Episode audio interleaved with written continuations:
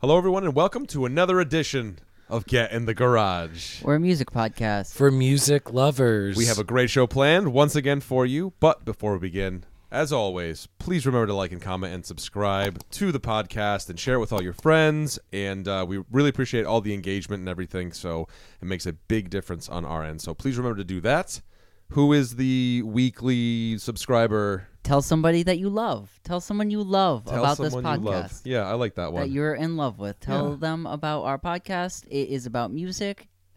It's wonderful. It is wonderful. It is. So, what else is wonderful is what we're going to talk about. So, Luke, why don't you give us a quick rundown of the day? On this week's show, we are giving you music news like we always do to keep you informed in the music world. We have the musical year that was 2005. We are going to run down the year and give a give you our favorite albums from that year.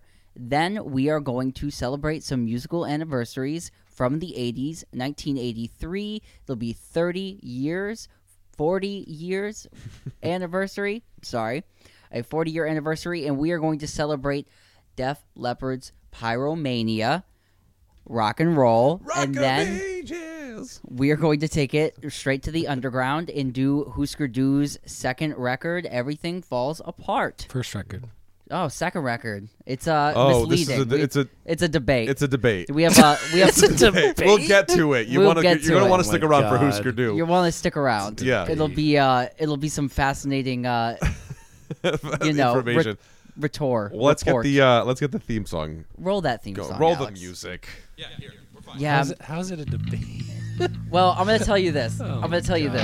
Spotify lists it as their first record, and their real first record, Land Speed record, is really their first record, but it's listed in compilations for some reason. Wikipedia had this as the first Yes, Did it it? did. No. Yeah, I noticed that too. No, I'm gonna say Land Speed To be record's fair, definitely their first I record. think it's because let's save it. Let's Okay. save it. I Get know- on with I the know- show, I know shall what we? it we'll wait. is. Yeah, we'll wait. Yeah. Um. All right. Music news, guys. Music news. There's been a R.I.P. There's been a couple RIPS. R.I.P. Um, drummer of Earth, Wind and Fire, Fred White. He died this week. Um, his family announced his death. Uh, 67 years old. Youngest, younger brother of Maurice White, one of the lead singers of Earth, Wind and Fire, the co-creator of that group, and bass player Verdine White. Uh, Fred White was also known as being a prodigy who played with Donny Hathaway when he was a teenager. Check out Donny Hathaway live, one of my favorite albums of all time, uh, favorite live albums. He was 16 when they recorded that. Wow. And then he joined up with his brothers later on. I believe he played with Earth, Wind, and Fire from 1975 until 1983. So all, not all, but the big hits, uh, the All in All album, the I Am album. That's him playing as one of the drummers on that on those albums. Yeah. He's the drummer on that Donny Hathaway live record. 16 years old. So he's the drummer on What's Going On. That is one of my favorite grooves ever, and one of like my favorite drum pieces of all time. So Yeah. Yeah. I did not know that. You just blew my mind. Yeah. Very cool. a young brother, you know, in a Chicago musical family. Everybody else was in music groups, and yeah, he must have been that good at that young to link up with Donny Hathaway. Yeah, And then uh, that's something. uh, that's also talking about the ghetto from that record. Mm-hmm. Uh, the crazy, awesome drumming that is on that. I know he's not the conga player on that, but still, Mm-hmm. Yep. wow, blowing my mind. sixty-seven years old, long musical career since he was a teenager. Yeah. Yeah. Rest in peace. Um, Very sad. Luca. Oh, uh, okay, here we go. oh, all right. We have legal news. Slam down. Legal news. Order in the court. Uh, Black Sheep, our '90s favorites, are in court and they are suing uh, their record label Universal because they claim Universal has unfairly given them or not given them royalties from their record releases uh, from Spotify. So, what the skinny on this is is Spotify um, worked with Universal. This is all supposedly. This is what Black Sheep is uh, claiming that uh, Universal worked with Spotify to get a reduced royalty payment in turn for shares of Spotify. So this happened in the earlier 2000s when Spotify was a smaller company and they took a reduced streaming payment rate in return for shares of Spotify. Therefore, they would own a piece of the company themselves. Um, the problem with this is Black Sheep's like, hey, why didn't you go for all of the money that would also have paid me? Which is a uh, fair argument, I believe, and they think that they have the law on their side in this case, where they should have negotiated better for the artist because that's actually who they're supposed to be representing in these transactions, not um, their personal selves. Uh, That seems like kind of like a payola thing where that's not making sense. So um, they did sue. It sounds very interesting, and they sued for seven hundred and fifty million. we'll see where this goes. Um, Seven- that 750 like, million? here's seven thousand dollars. yes. Beat off. so yeah, that is what's going on. That scandal seems pretty um out there if it is true, and if it is true, um I don't know what is the deal is with other artists, but Black Sheep have a deal with Universal where they are supposed to get a certain amount of those streaming royalties um, anyway, which would bake into them actually being deserving of more of that payment. Because if you think about the payment, the payment they're thinking is the royalty payment and the uh, Spotify um, shares that they don't receive. They only receive a piece of the money cash. So they want all of that, which would also entail what Spotify is now, which I'm assuming is why they have a $750 million tag on that, because therefore the artist would also be a in for a piece of the Spotify. Does that am I making sense of what mm. I'm saying in this? so this um, is more of a universal records thing and not really a black sheep thing. Um, it's more of a black sheep thing because black sheep have that in their contract to get fifty percent of all royalties from their music. So all royalties would infer the shares from Spotify if that was a payment from the streaming. Jokes on you, black sheep. You now owe James Brown forty percent of that money for sampling him so much. So, but this is, um, I'm, so I'm wondering Yeah. if this is going to be another case with other artists that are now going to be like, oh, hey, I'm signed to Universal. I'm gonna look at my contract and maybe join in on this lawsuit. Well, yeah, because if that is true, then yeah, where does that buck stop? Like, Uh, yeah, I didn't see any other bands, artists um, jumping labels jumping on this up? bandwagon or getting on, but um, that was an interesting claim that they are you know after, and um, an interesting thing if Universal did do that with Spotify. Either way, so Yeah. um, legal news. uh, something I saw: Foo Fighters are going to return without Taylor Hawkins. They released a um, like a full statement that was, you know, kind of in in memoriam of Taylor and you know what they went through regarding his death and how. At the same time, like the show must go on, kind of thing. A and all that message stuff. for the new year, if you will. Huh? Yeah, sure. So uh, I think uh, it, they're gonna be, you know, just fine. Uh, it's Yeah. gonna be different. They said that in the With who? letter. Didn't Um, say. they did not say. yeah, no, there's been no names yet. So that I've seen. um, there's been plenty of speculation articles on like Blabbermouth and like Metal.net or whatever, but uh, nobody's uh, really pinned that one down yet. So uh, Do you uh, ha- speculation. Do you know of any s- speculated? Uh, Oh drummers? well, because I've read those articles. The speculated drummer is the guy that was um playing at the uh tribute concerts. He's a session drummer. I can't remember his name, but he Oh, like I'm not handled the kit for like the entire um uh uh tribute concert for Taylor Hawkins. Alex, if you could get the name of that drummer for us at Was some that point, Josh Freese? uh, it might be. He also he's he's drummed with a, a couple other people. That Um, name sounds familiar. He played with a, a Perfect Circle a- and a bunch of other groups. Correct. Yeah, he is the American session drummer. That might be him. uh, I don't know. Yeah. Either way, I think it'll be interesting just on. to see. Yeah, the show go on and like there's, you know, man, bands. There's a lot of bands that had this sort of thing happen to them where the band members had passed away, and the question is, is do we continue to play? Is that really the same band and all that stuff? Yeah. Others suggest Rufus Taylor, a name I'm not familiar with. Son of Roger Taylor of Queen. He's Oh, the current Queen drummer. Okay. So it's, Rufus uh, Tiger Taylor. Yep. there are some uh, some names thrown in the hat. Yeah. So we'll see. It'll be interesting to it'll be interesting to see it. So Anyone else here? um, I have a quick. I don't know if you have anything else, I have one more. all right, Let's yeah, go hear it, for it. Jeffrey. Uh, Rolling Stone magazine released their list of the 200 greatest singers of all time, and uh, to lots of backlash from people online, Um, very notably, not that I really care. Celine Dion not on the top 200.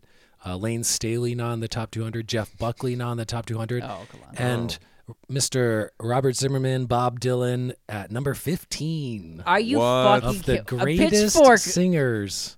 Rolling Stone magazine, greatest singers of all time, number 15, Bob Dylan. now, they did have a, a long Who's got a bright red shiny nose? They did have a long thing about like Oh. about technical skills and what mean what a great voice means blah blah blah blah that being said uh, the top 10 um, 10 al green 9 otis redding 8 beyonce 7 stevie wonder 6 ray charles 5 mariah carey 4 billie holiday 3 sam cooke 2 whitney houston number 1 aretha franklin um, notably That was like, mm, notably oh. all black artists in the top 10 Yeah. um, and uh, only one contemporary artist because we don't count Mariah Carey, who is unfrozen every Christmas, but Beyonce is the only contemporary artist in that top 10. Um, yeah. I don't know. It is what it is. Like Uh, you I'll- should see the full list and go online, I'm and a- you'll see where people are placed and whatever, and their little explanation for why. And I'm a Bob Dylan stan over here, but uh, Bob Dylan is not a good singer by any means in Yeah. any era. But he he's one of my favorite singers. Mm-hmm. Uh, I'll say that. But he's not like the if you're making the best singers, far from. the greatest singers. Um, no, no rock singers in the top ten. Uh, I believe Freddie Mercury was at fourteen. I think John Lennon was twelve. Yo, come on, man! Um, you're gonna put John Lennon. John, John Lennon's voice Yo. sucks. and and just whatever great greatest singers means, like you know, not everything else aside, but like impactful singers. I think like Michael Jackson was like eighty six or something. and Was Michael he? Jackson's like a great singer One of the and, and most impactful iconic- yeah, singers. right. He's Yeah. also black. Yeah. I'm just saying. Yeah. yeah, So an interesting list. Um, He's fallen far from yeah. you know. you know. What can you do? Like, Uh, in other You news, know. in other news, Queen's Brian May has officially been knighted. He was accepted Oh. into the court of the Crimson King, and he, he fell down on one knee and he said, "My good sir, I'm thank with the you." Sex Pistols. God save the Queen. God she ain't a human being. she made you a moron. Uh, but he was knighted for quote services to music and charity work. So I'm not really sure what kind of charities Brian, you know, May Remember is involved in, but- 1776? Sure, everything. Oh, do you remember 1776? I remember. I remember. Who won that one? Oh, that's right. The Um, boys. did. Congratulations to Brian May. Uh, Yes. It's quite an honor, Sir Brian May. Sir Brian May. He's up there with Paul McCartney now. Elton John. Yeah. That'd be a fun one to deep dive. Who's been knighted? I think Elton John's at a Musicians. higher order of the OBE Oh. than, than those other guys are. Really? Is he like a duke or something? Like Is he- there's there's different there's different different levels Not of Duke. because you can be like an, a member of the Order of the British Empire. You could be a commander of the British Empire. I think that's what what um oh, okay, okay. yeah. I don't. It's you know what it is. It's Yeah. nonsense. But but a lot a lot of the good stuff is a lot of these these knighthoods. These uh Yeah. what would you call it, like a damehood, whatever the female equivalent is. Right. It, it's like based on their merits in the artistic and whatever world, but also everyone who gets these are heavily involved in charity work and humanitarians and all that kind of good stuff. Too. Right, right. So- So, yeah, so congratulations to What- Brian May. One of the most iconic guitar players of all time, in my opinion. Oh, if you ever get a chance, watch the video on him explaining his guitar and how Oh. him and his father like fashioned this guitar out of A like an old 400, desk. 400 year old dense wood. Yeah. From a fireplace. Just and- crazy. Uh, yeah. and the bridge, him and his dad like fat Yeah. like hand fashioned the bridge to the guitar itself. It's an amazing story, and he always Yeah. plays with a uh, A a coin. pence. Pence coin. Yeah, a pence coin. Yeah, so that's why he gets The that red, iconic the sound. red special. Yeah. So You want your uh, congratulations. you want your music roundup here? Okay. Your quick uh, on the good. go. De La Soul is coming to streaming. All the classic albums are coming back. I believe it's in March of this year. We are going to get them all back. 3, March 3rd. Yep. Uh, Tommy Boy Records got bought out finally, and so we are getting the classic De La Soul canon back on streaming for the first time. Um, David Byrne uh, performed with Miley Cyrus on New Year's. It was awkward and kind of weird and kind of fun. So that happened. Paris Hilton is uh she re-released her classic single, guys. The Stars Are Blind. Uh, I don't know if you remember this classic hit. A Uh, tribute to Stevie Wonder. so She was number 50, She was number sixteen on the Oh, 200 greatest. Just missed out. Um, and So we got a re-release of The Stars Are Blind, Paris's version. Uh, So she throwing- can get all the money from all the streaming. Yeah, throwing yeah. some shade the Taylor Swift way, kind of Oh, like she's been that. smart. Um, yeah, and it's kind of like a cute like knockoff rip of that. And we're getting uh, the musical career of Paris Hilton is getting revived this year. We're getting more music. I can't wait to hear this trash ball fire and um, really love it because it's probably going to be like like some crazy awful music and it's Yeah. going to be f- either fun or entertaining or somewhere in the middle but um i thought that was fun because i remember how it is. We'll see. I wanted to bring you back to when Paris Hilton had a musical career and the stars were blind. You ever see that video of her freestyling to Snoop Dogg? Uh, I think I have. Oh, it's awful. Uh, real quick, two Uh, you more. mean that's hot? That's sorry. Uh, two RIPS too that I forgot to mention.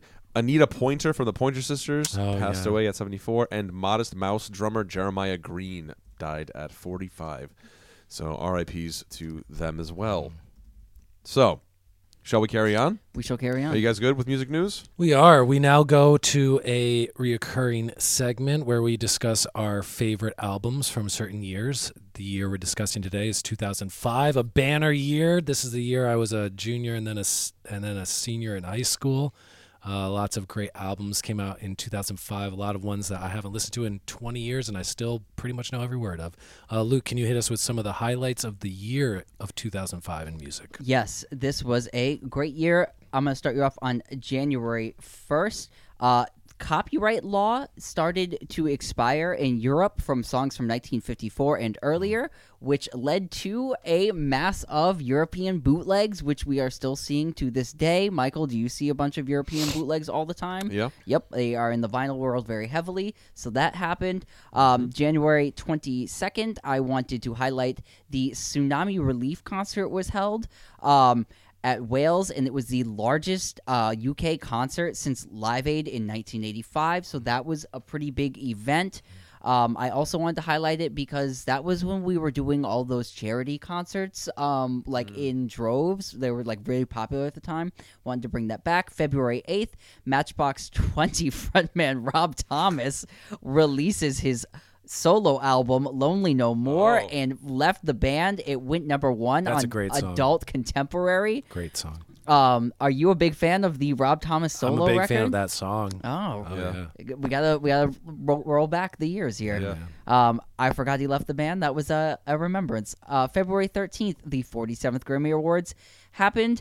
Um, in California, Ray Charles was a big winner and won five awards. He had that duets album that came out, and it was very popular. And I wanted everybody to remember Genius that. loves company. Yes, it was the name of that record. Also, um, John Mayer won Song of the Year for Daughters, Daughters. and ripped it in half and gave it to Norah Jones and gave half of it to Norah Jones because he uh, thought she deserved Song of the Year. Um, so that happened that year. Very interesting. Uh, what else we got here? We got February 22nd. Oh my God. Blink 182 go on their first hiatus, guys. And Oh. everybody just really went up and stink about it. Uh, they continue to hiatus in and out throughout the 2000s.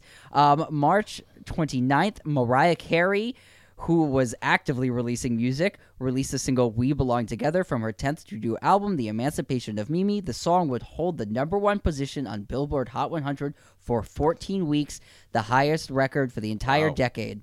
Um, also wanted to note on March 29th, Will Smith uh, posed his comeback album with uh, Lost and Found. Uh, I don't. I think his song was uh, "Move Back," a "Move Back," something like that. But uh, Oh, a Will Smith musical comeback was also launched. No. Um, nope, you guys didn't buy it. Neither did the public. Neither did I. April twelfth, um, Mariah Carey released the Emancipation of Mimi. Finally, April nineteenth. Mike Jones released his first studio album entitled "Who Is Mike Jones," and, and uh, which led everybody my age for Yeah. the next five years to go randomly in the hallway at school Mike, Mike Jones. Jones. for no reason. I like, never. doing that? Nolan. Yeah. You just be wa- Mike Jones. no Mike reason, just be yelling No it. reason. Um, that happened on Wow, April you're nineteenth. bringing me back. Yeah, the- right. That was Holy shit. 2005. Changed your life.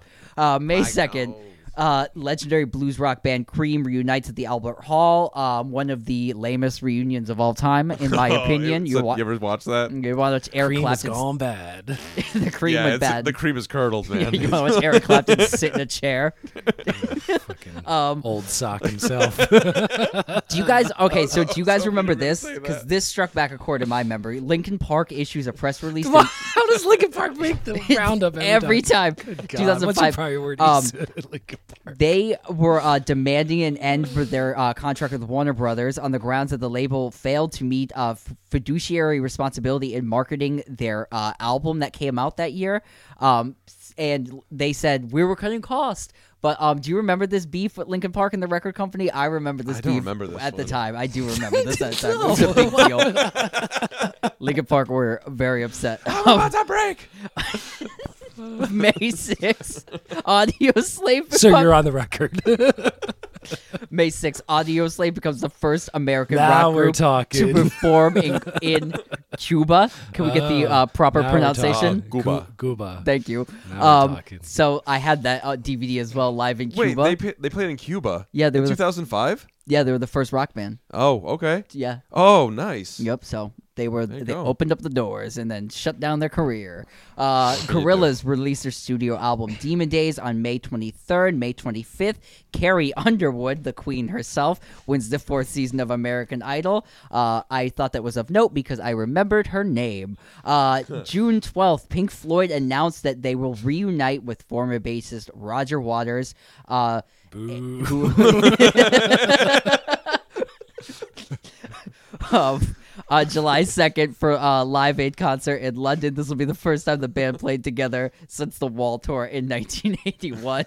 Jeff, that got me so good. Um, June 13th, Michael Jackson's found not guilty. Ugh. Um, June 15th, Destiny's Child announced they will disband on completion of their world tour.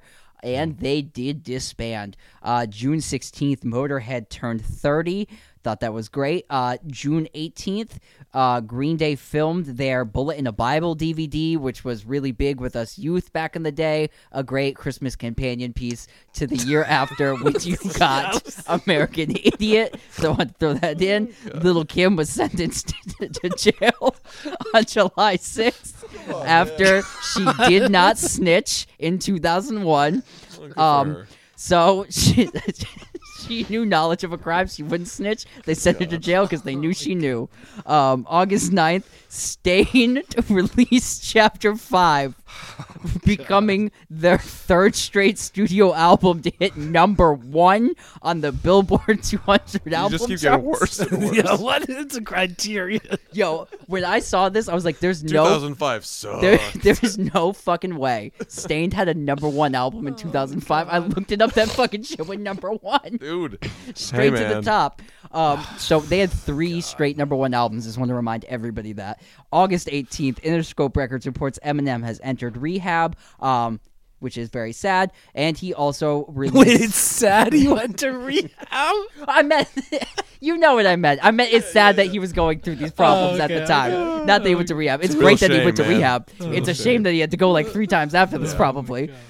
Um, August 26th, Rihanna releases her first studio album. Uh, upon the replay, becomes a hit. August 28th, Death Row CEO Suge Knight is shot in the leg at the VH1 Video Music Awards. Nobody is found uh, to be the suspect of this crime. um, September 2nd. Um, nope, that's oh yeah, September 2nd. Uh, the Hurricane Relief uh, concert airs on MTV. Uh, airs on TV, and Kanye West makes the classic quote: "George Bush does not care about black people." Um, one of the, probably the most classic quotes of the entire decade, if not that year. Um, and uh, also, uh, we are very sorry for Mike Myers for having to live You next just to that stood moment. like this. Who went? I know, but come on, man. Yeah. Um, so funny. Jesus. Um, I'm just here to promote Shrek, Shrek 2. literally. It's a shame about that hurricane you guys had. It really was. Um, I mean, that's all I really got for the year. Uh, Link Wray died November 5th. Uh, Guitar Hero was released on November 8th, which really took Oh. a storm. Guitar Hero changed everyone's life and Yeah, r- remember? really brought classic rock radio and probably like streaming into what it is now in a lot of big ways. Um, Uh, and then, oh, November 15th, Sony BMG recalled all of their, what was this product called? Um, it was Sony copyright protection rootkit uh, scandal. So what this was was these were the CDs that couldn't be copied onto computers. Do you remember these? They had the black bottoms. They weren't. Um, you could not copy them. So um, there was a lawsuit, and they had to stop selling these, and they pulled all of them off the shelves. That was November fifteenth, and uh, yeah, uh, December 21st, Elton John marries David uh, Furnish in London, his uh, partner and husband, and he got to enjoy the joys of marriage. Do you guys want these uh, top songs of the year? Hit me. Okay, here we go. At number one, We Belong Together, Mariah Carey. Mm-hmm. Holla Back Girl by Gwen Stefani. you love, oh, Let Me Love You by Mario. I don't even know that song. Uh, Since You've Been Gone by Kelly Clarkson. Great tune. One Two Step. Uh, mm. Ciara featuring Missy Elliott. We have Gold Digger by Kanye West and mm. Jamie Foxx. Boulevard of Broken Dreams by mm. Green Day. Candy Shop 50 Cent and Olivia, Don't Ya, The Pussycat Dolls, Busta Rhymes, and Behind These Hazel Eyes, Another- Kelly yeah. Clarkson. Um, yeah, do you guys want the albums? Yep. Top albums of the year. What's number one, guys? Staind. Emancipa- Emancipation of Mimi. the Emancipation of Mimi is correct. Um, American Idiot. That's up there. no, uh, Massacre by 50 Cent. We have Oh, yeah. Breakaway by Kelly Clarkson. American Idiot is number four. Okay. Uh, Monkey Business by the Black Eyed Peas Oh, is yeah. five. X and Y by Coldplay at six. Seven is Feels Like Today, Rascal Flatts. Eight, Oh. Love Angel Music Baby, Gwen Stefani. Nine, Late Registration, Kanye West. The documentary by The Game rounds out number 10. Well, there you have it. My a lot of God. laughs in 2005. Yeah, what a a whole lot of wild ride that year was. Good You Lord. guys couldn't. You guys could barely handle yourselves. Yeah, I know. I- Staind having a gotta- number one album and Kanye West saying that. Jesus. What a year. What a year. Um, So that brings us to our what albums. our favorite picks are for the years. Uh, one of you guys started off. I've talked too long. What are you guys' favorite? album? 2005. Let's go. Um, so last week we discussed 2003. 2005 features the other CD that I played the most while being a uh, first-time driver in my mom's minivan. I played this CD fucking five hours a day, probably. Uh, second album by Kanye West. Late Registration is my pick for my favorite album of 2005. It's, uh, I believe it's 21 tracks. It's like an hour and 10 minutes long. Uh, features hits like Gold Digger, um, but also like some of the more, you know, the hidden tracks that I enjoy uh, the most in his career. Like, I love Roses. I love Hey Mama. I love Gone. I love uh, Addiction. Um, this is a great album that's primarily produced by Kanye West, like like most of his early stuff. Um, and it's co-produced with Jon Brion, who is a soundtrack composer and a producer worked with uh, Fiona Apple, who is a multi-instrumentalist and had a hand in doing a lot of the orchestral production on this album. He was a co-producer on like half the tracks. Um, yeah, at this album, like cut, it still had a couple of those skits like College Dropout had, but they're it's only four of them and they're like a minute or less each. And uh, yeah, I just think this was like a more mature Kanye West and the first album he worked on for like five years, and then the second album you always you know the soft sophomore slump. Like now you got to write some another thing after you've been working your whole life writing your first one, uh, and this album really delivered. It's very orchestral, it's very cinematic, and it kind of showed that he was he was always more than a rap artist, but like the the sonic palette and the colors and the textures he brought to his music were uh, even more on this album.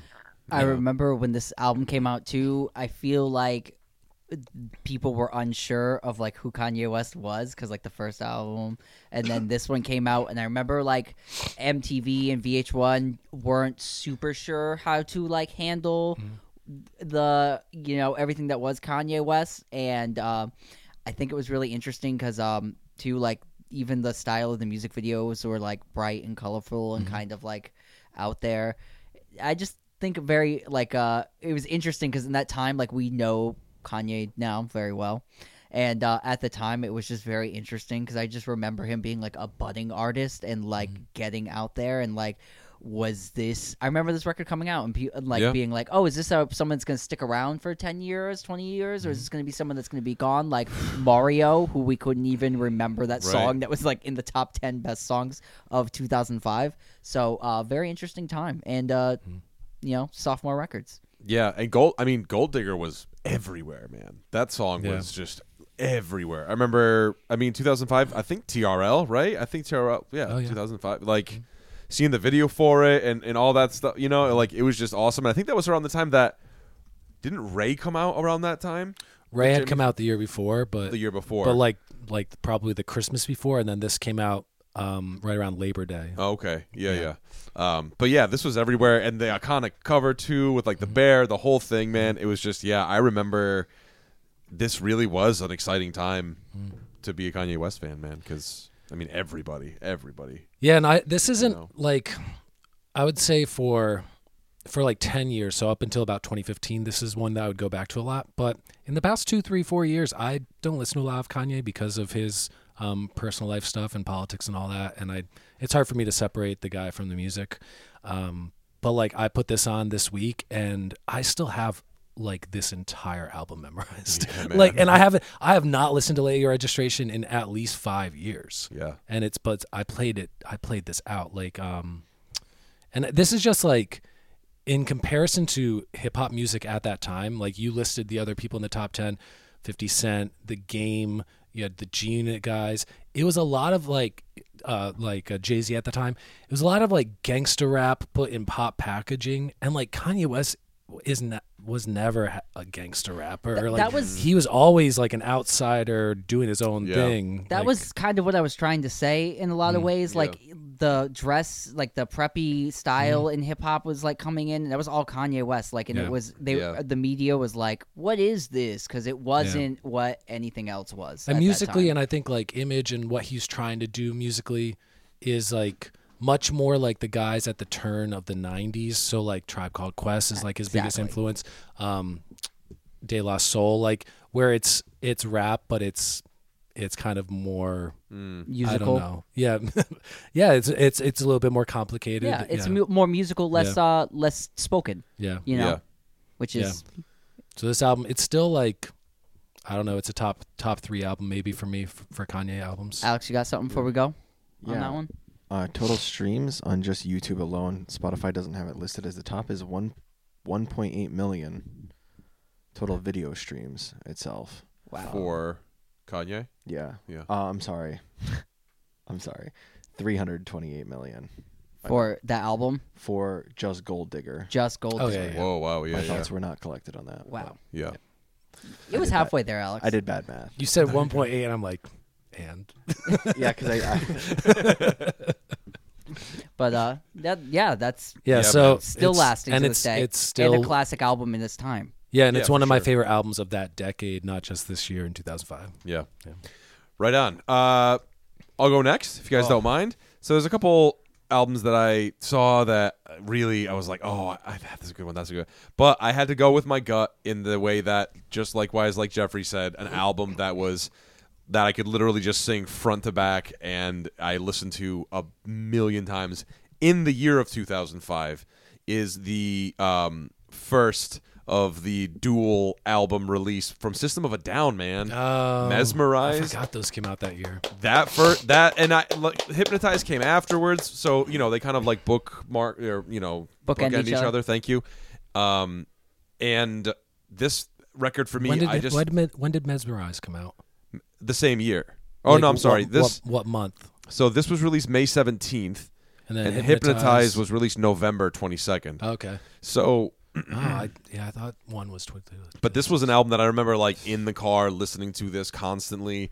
I mean, this is you know I love System of a Down and you know the the preceding records, Toxicity, obviously, Steal This Album, uh, and then the self-titled one. Like those are monster monster albums. But this was interesting because like it was very it was really like sort of laser beamed into like this concept thing where it kind of goes different places and it talks about you know politics and war and government and all that stuff and it just for me was just such an incredible record um, byob you know, Cigaro. That was my uh, that was my ringtone when I had my first Cigaro? cell phone. Was Cigaro? Yeah, it was. Or I think it was my ringback tone. I Is think. radio video on this album? Yeah, radio Yeah. video, uh, violent pornography, question, Oh, yeah. sad statue, old school Hollywood, lost in Hollywood.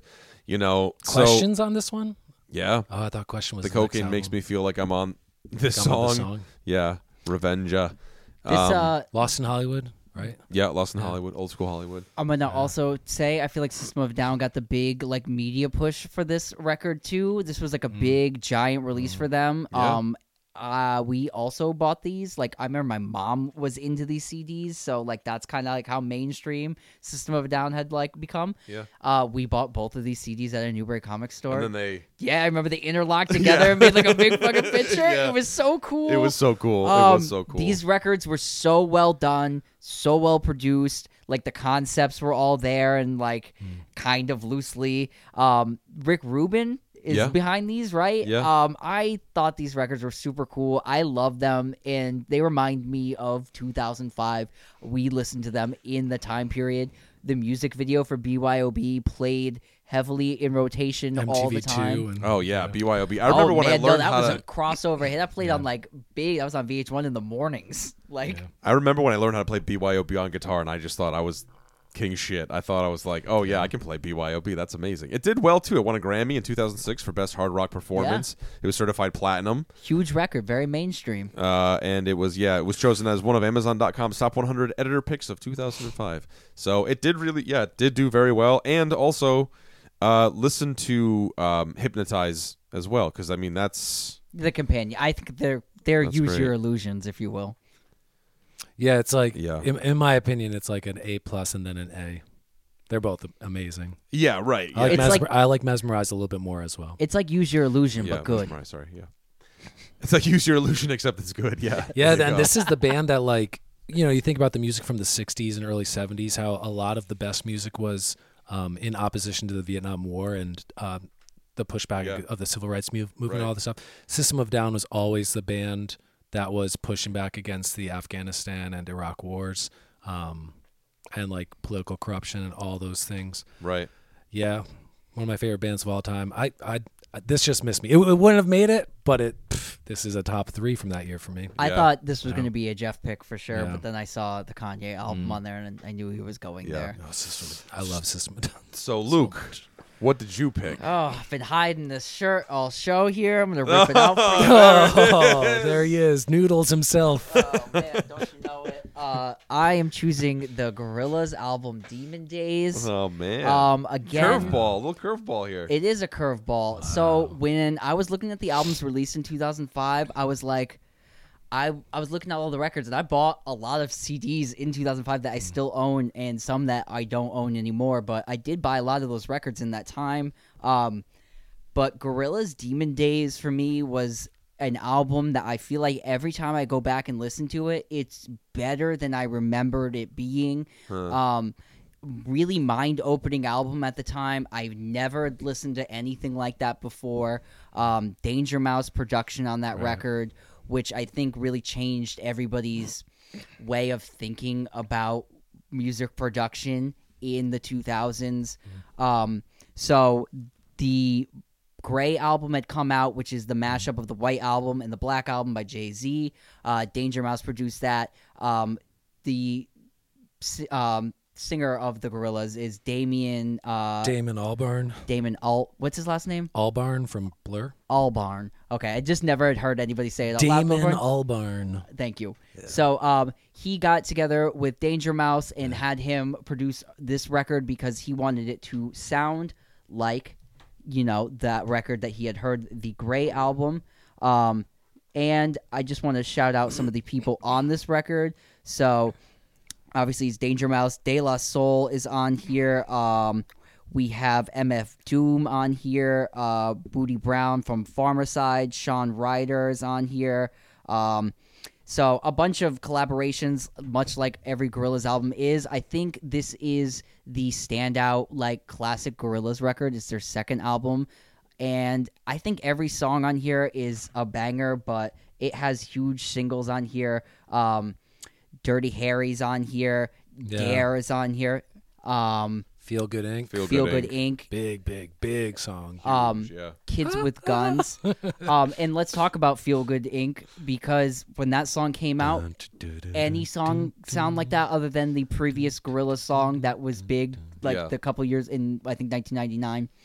Um, so yeah, I think this record is like stands in the modern light a lot better. I think a lot of like cuz I was even like looking back like a lot of people were like these songs are kind of like out there and crazy like Kids with Guns was like people were like what is going on? And I feel like that song is more timely than it's ever been.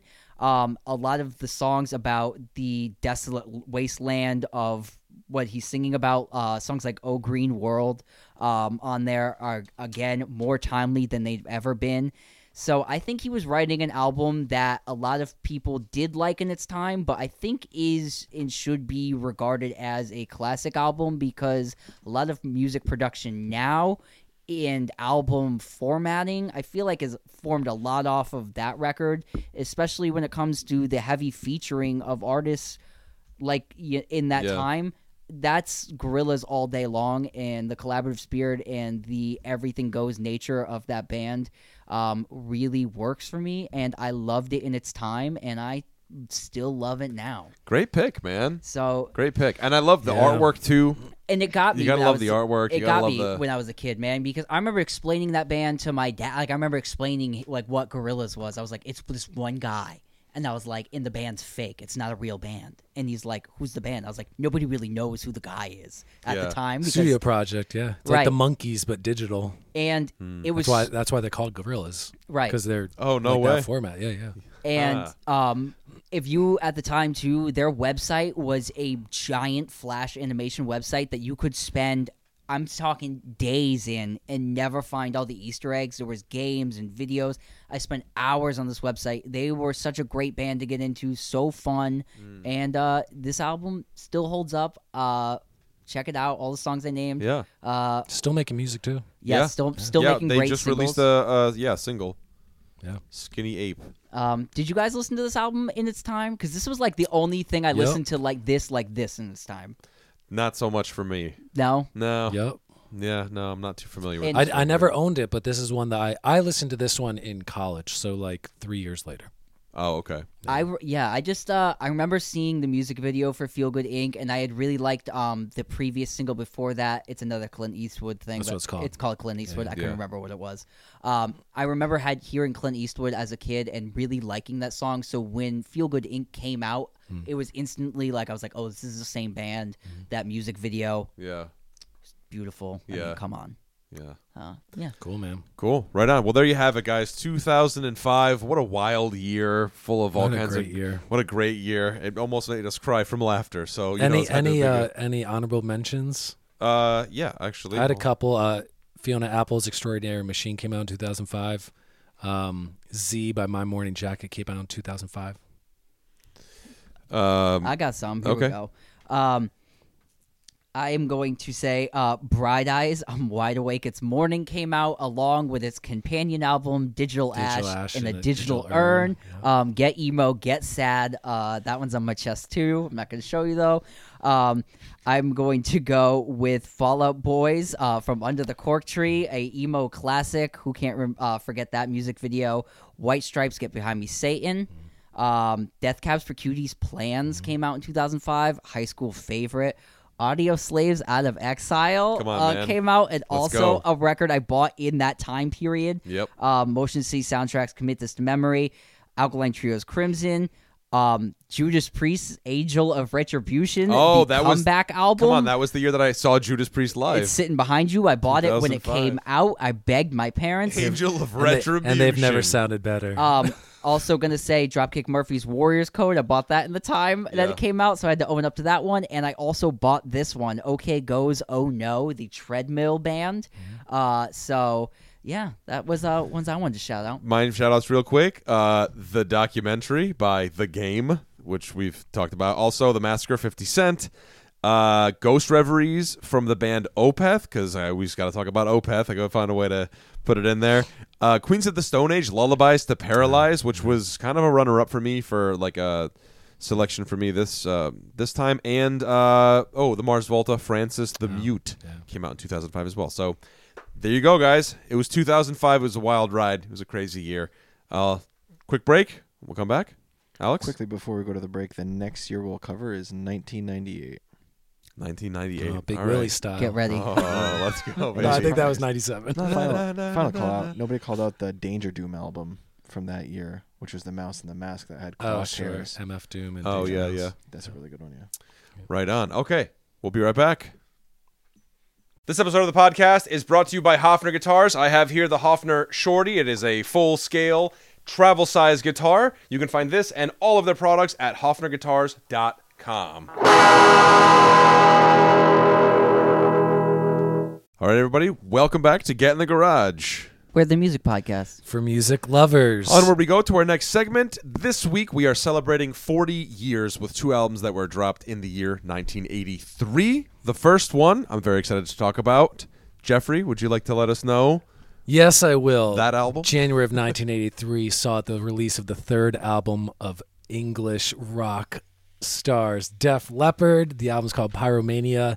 It was a giant album with huge singles. Uh, this album was produced by super producer Mutt Lange, who did Back in Black and a couple other ACDC projects. This album's known for its 50 layers of guitars, its 30 layers of harmonized vocals, its stadia, stadium stomp, it's bigger than life. Um, it is like a laborious thing that they spent a year working on, a year in the record in the uh, studio working on. Um, notably, this album has some great epic drum sounds, but almost none of the drumming is actual real drums. this is uh, cymbals are all played by Rick Allen, but all the drums are all electronically programmed on a Fairlight CMI machine. YouTube it. It's a really cool, like early supercomputer synthesizer. Um, yeah, this is the last album with original member Pete Willis, who plays guitar in all 10 tracks, but was fired from the band uh, halfway through the recording sessions. They brought in Phil Collen to play on everything, do guitar solos on like five of the tracks, alongside Steve Clark, the other uh, original guitar player. Um, Joe Elliott's voice is like, it's like that Brian Johnson from ACDC, but just like even whinier and I don't know, a little like more dated and all that stuff.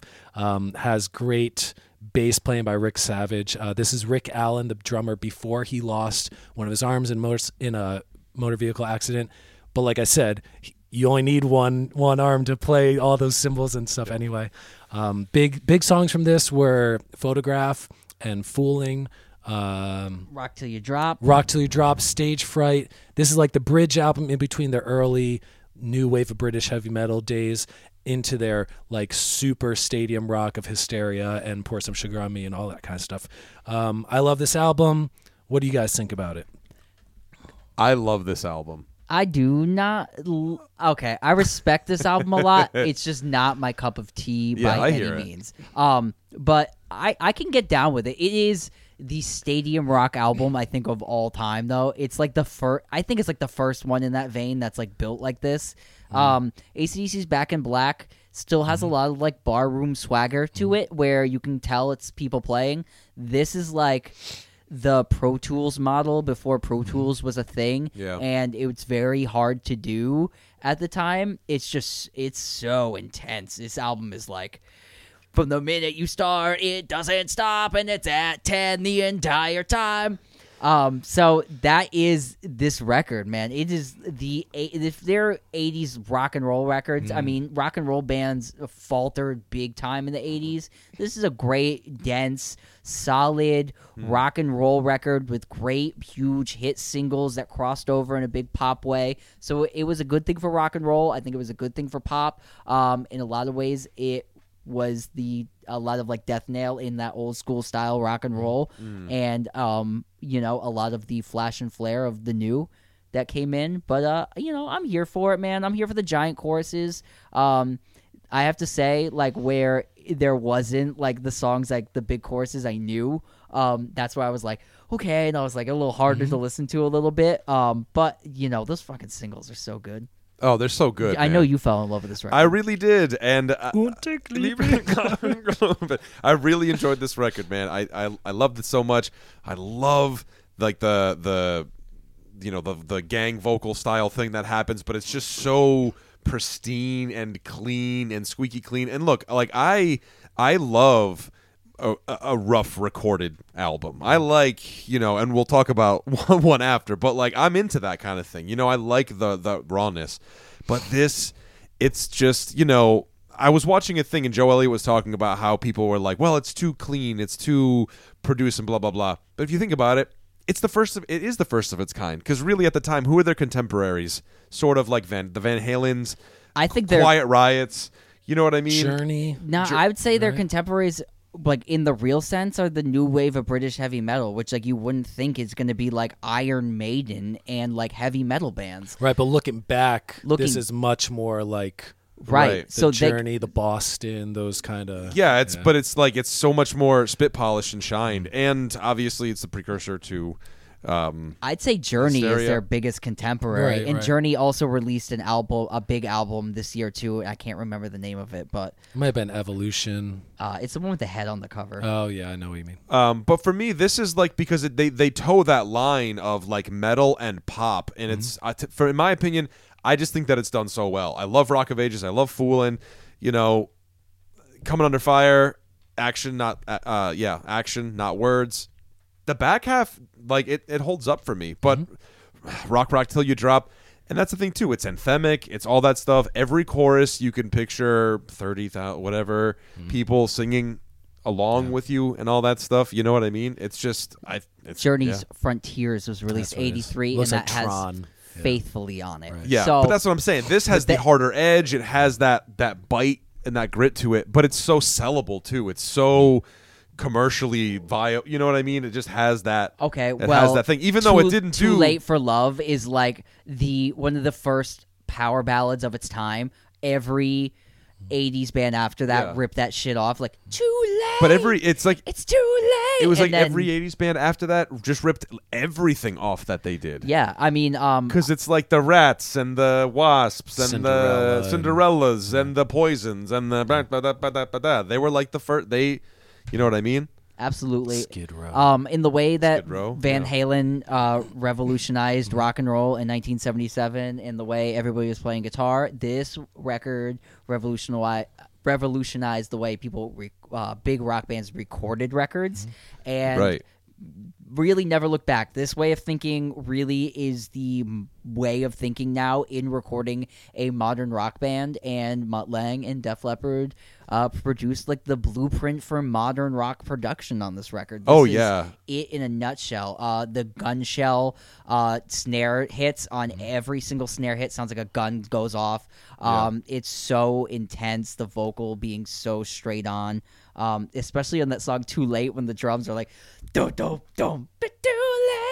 Uh, it's so Mm-hmm. like you know so dramatic and um like that's I like that they put like the song for the ladies on there like you know what I mean Yeah. like there's so much love and it's too late to love me there's a lot of like it's too you're you're never gonna get another chance to do this or like it's either like it's too late to love me and you're never gonna get another chance and this is so desperate and heartbroken or um let's fucking rock. And there's like Yeah. n- almost no in between. Um the last song was pretty interesting billy got a gun. Um that was forward like leaning it was the song i liked least on the record but the most interesting one to me because i was Yeah. like oh this is had all these sound samples in it In the drum exit on the record um sounded like a beastie boys like rip was about to go off which i thought was really cool so i mean there's a lot to it also sounds like a mission impossible song right like oh yeah, yeah. kind of thing And Yeah. this this album was uh, worked on, I think, in the studio for 11 months, and this was recorded onto 24,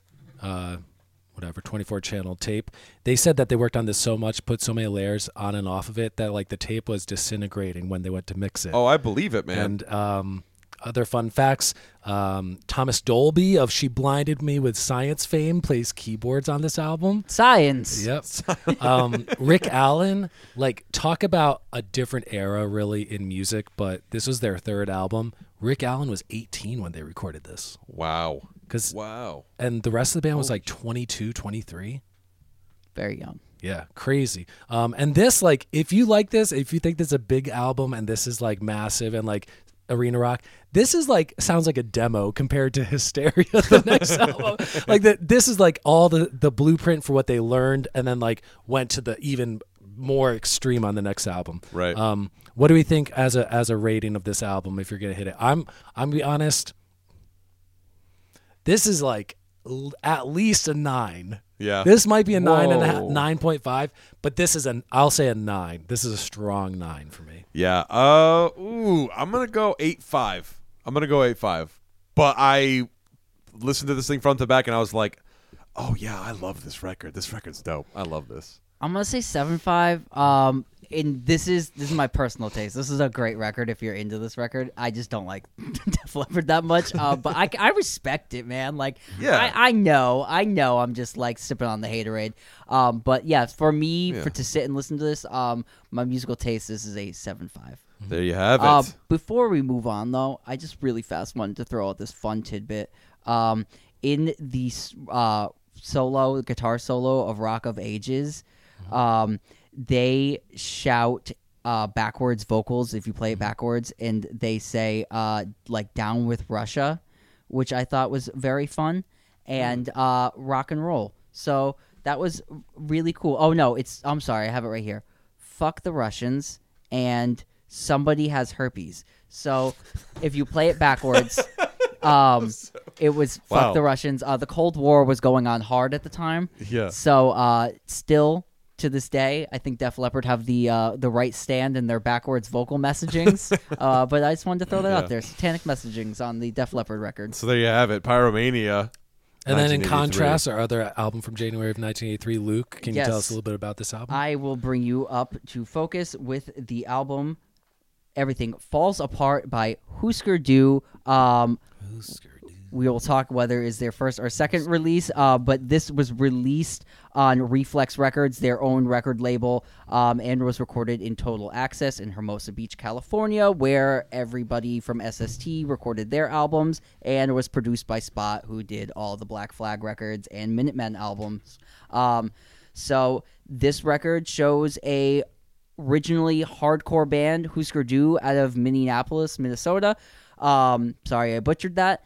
And this shows them in transition from a straight hardcore band doing the hardcore punk style into a college rock um, choruses, melody, melodic singing. So this shows a mix of the two forms of that. This is a hardcore slash college rocky record, um, leaning more towards the hardcore, and um, I think if you don't know, Husker Du would they would transition into signing on to Warner Brothers uh, in 1985, a major label, and really transition their sound into uh, college rock in as like the 80s knew it. So um, this is an interesting band that came out of hardcore, changed to college rock, did melodic songs that were radio friendly. This is a, the transition album. Um, what did you guys think of this Husker Du album? Slash, what do you think if this is their first or second record? this is Um, what, 12 tracks maybe? 19 and a half minutes long? Oh, it's 19 so and good. a half. I also wanted to shout out the Wikipedia article here. it. Land Speed Record is the debut full length record by Husker Du, which was released on uh, New Alliance Records, the record label of the Minutemen. Now, do we Uh. think that, so do we think that one was maybe a compilation of singles all packaged together? No, this was uh, Land Speed Record is a live record that was recorded Oh, and first studio album. Yes, this is the Ah, first okay. studio album, first f- long player. Hmm. That is the, I guess, the dispute. Judges here. ranking, does that make it its first album? I'm gonna say, oh, with this, I'm gonna say it's the second because I'm gonna go with MC MC5's first record is their first record. Oh, I'm yeah. gonna say it's a mean means of DIY. Yeah, but didn't they only release one album? no, they One got good two one. back in the USA. they got Um, two. No, they got two. They have three records, three records. Uh, the, the other one's called Hit the Clock, Punch the Clock, something like that. Yeah, I, li- I, I like this album. Um, I liked the shorter tracks, maybe even more than the longer ones. And by longer ones, I mean like two minutes and 10 seconds. Um, and the shorter ones are like 40 seconds long. Um, it had a lot of the lead guitar stuff that your boy John Dwyer um, has recreated 40 years later. Um, I like Bob Mould's voice. uh, which is the lower of the lead singing voices. Um, the drummer, I forget his name, but he does a lot of the other vocals. And uh, it's a strong album. I'm. This is not like my kind of music I go to, but much like when we went over albums, I believe they were from '81 or '82, the punk albums we reco- we reviewed one time, like that Minute Minutemen album. It reminded me of that. Um, a little bit uh, more straightforward than that Minutemen album. Uh, a little less jazzy, Jazzy. and complicated and stuff like that. But uh, like I know Husker Du from Zen Arcade and Flip Your Wig uh, and maybe another album, which is when they got a little bit more like long uh, again long form songs mean a minute and a half um and but this is great like this is raw rough uh, and right out of the box like sounds good yeah it reminded me a lot of in, in a weird way metallica's first album. In, Okay. in in the way that it's like it just it is this thing. You know what i mean? It's direct. It, like this album gets to the point. It just it makes its statement that it has to make and then it just gets the fuck out. You know what i mean? And i i love it. I i mean from the gut that opening the like it immediately just goes the foot to like you know the gas pedal all the way down and then the cover sunshine superman by donovan Oh, it's just such a great. great Oh, such it's a- just such a fantastic Yeah, cover really and i was like i was leading because i've never listened to this album before Right. So this this album, right? So me either. I've never listened to this record. I'm not a big Husker Du guy because I have listened to like Zen Arcade, and I'm like, I really don't like this that much, and it's just a personal taste thing. I can respect it, but it's just not my band. Um, this record though, I Oh, got yeah. super into, and by the time you Yeah. get to Sunshine Superman, you're only a couple minutes into the record, Right. and you know. It Sunshine Superman, the Donovan cover. Um, if you don't know, it instantly lets you know that th- we aren't too we aren't punk rock fuck the 60s shit Right. they do a good cover of fucking a disrespectfully great cover of sunshine superman and it lets you know oh you don't think that that's shit so like it let they're like oh come in like please Yeah, so right. that was super inviting um also there's no like fuck reagan stuff on here that, that makes it like a hardcore record of its time Yeah. um none of the songs are political which i also thought was really interesting um and like you even said man like from the gut the opening track yeah it- just immediately just but that's Go. not it's not there is that on here Yeah. but it's it's a riff song which is Right. interesting um did you- wheels wheels was great song Wheels is my favorite song in this record. Um, the lyrics, I got a date with Sharon Tate, um, leading up to the end of the song, which is just two lines later, where she says, I got a, a big engine and it goes vroom vroom. Yeah. Um, having a man sing vroom vroom so angrily is so funny because it takes all the piss out of it and the song is like really hilarious in that nature i think it's kind of like taking the piss out of people with like cars and like you know Yeah. look at my car um and it's really funny when you're screaming vroom vroom um everything falls apart. The chorus uh on that song the guitar chorus i mean effect on the guitar is innovative in the way that like they're like oh yeah we're not even doing this punk thing anymore. This is a this is a song song. Um so i thought that was a really great uh inclusion on here gravity the last song on the record is also one of the standout tracks as it's not a hardcore song or punk song but uh inclusion song um and having said like the differences of hardcore and not hardcore the mix of all these songs works the best because you don't get worn out on that one thing over and over again. Right, right. It's what the what's great about the Bad Brains is that the Bad Brains give you hardcore. Then three songs later, you have a six minute reggae tune, hardcore six minute reggae. Um, on here they do the same thing, but it's like songs you can really stomach and understand and feel, and then aggression. So, Right. um, yeah, Yeah, I thought I just real quick song highli- highlights. Uh, Punch Drunk, it's 32 seconds long and it's just madness. Um, Afraid of Being Wrong, great guitar solo on those that. are my two favorite Um, yeah, and then From the Gut and then Wheels. Yeah, those were the the honorable mention songs for me on that. I like the song Target too. Target's cool. Um, but yeah, what a intense 19 minutes. You know, Um, but I I loved it, man. I really enjoyed out it. Out of all the things because i've listened to zen arcade and flip your wig and kind of was like this isn't really for me but you know um, out of all the things Husker Du i have listened to and i've listened to land speed record too and went oh i like this but you know um, this is my favorite thing i've listened to um, and i would probably say would be my favorite album of theirs so There this was uh, really cool Hit us with Yeah. a ranking, Luke. Oh, I'm gonna say this is a like seven five for me. Yeah. Um, I think it's really well done and like rounded well. It's just um, you know, it's a it's a great record in that style. I think there's more growing into it. Um, Yeah. and if you like punk music, you'll love this record. If you like Blink 182 and Green Day and all of those bands, The Offspring, a lot of that is born out of the this record right here, and um, there's a lot of great stuff to come back to. So seven five. Uh, I'll raise you a point five. I'm just gonna give it a solid eight. I love uh, I love debut albums. I love killer debut albums. I love albums that come in, punch you in the face, and run away. Like I love that. That's why I'm giving this uh, album an eight. Yeah, I'm giving it an eight as well. Uh, 19 and a half minutes long. Bang, bang, bang, bang, bang. Solid. Yeah, Yeah. in and out, and it's got a twenty what uh 32 second song on there. That's the shortest song I think. 32 seconds, followed by a close 34 seconds. Oh, what an epic. the Uh, next the next song is 34 seconds long. To be note before we left, uh, I would also like to shout out the mustache in uh, Oh, Husker yes. Du. Uh, so please Ken check it out. Norton's mustache. It's uh bass player. nope, it's uh what's his name? Uh Grant Hart, the drummer, I believe. Uh nope. No, No, it's the bass player, Ken Greg Norton. Greg Norton.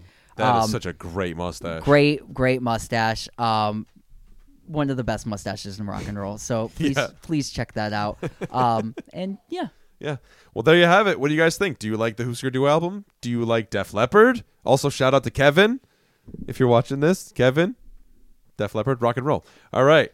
Until next week, guys, this has been Get in the Garage. Don't forget Like, to like, follow. and comment, and subscribe. Thank you very much. Share with someone you love. Share with someone you love.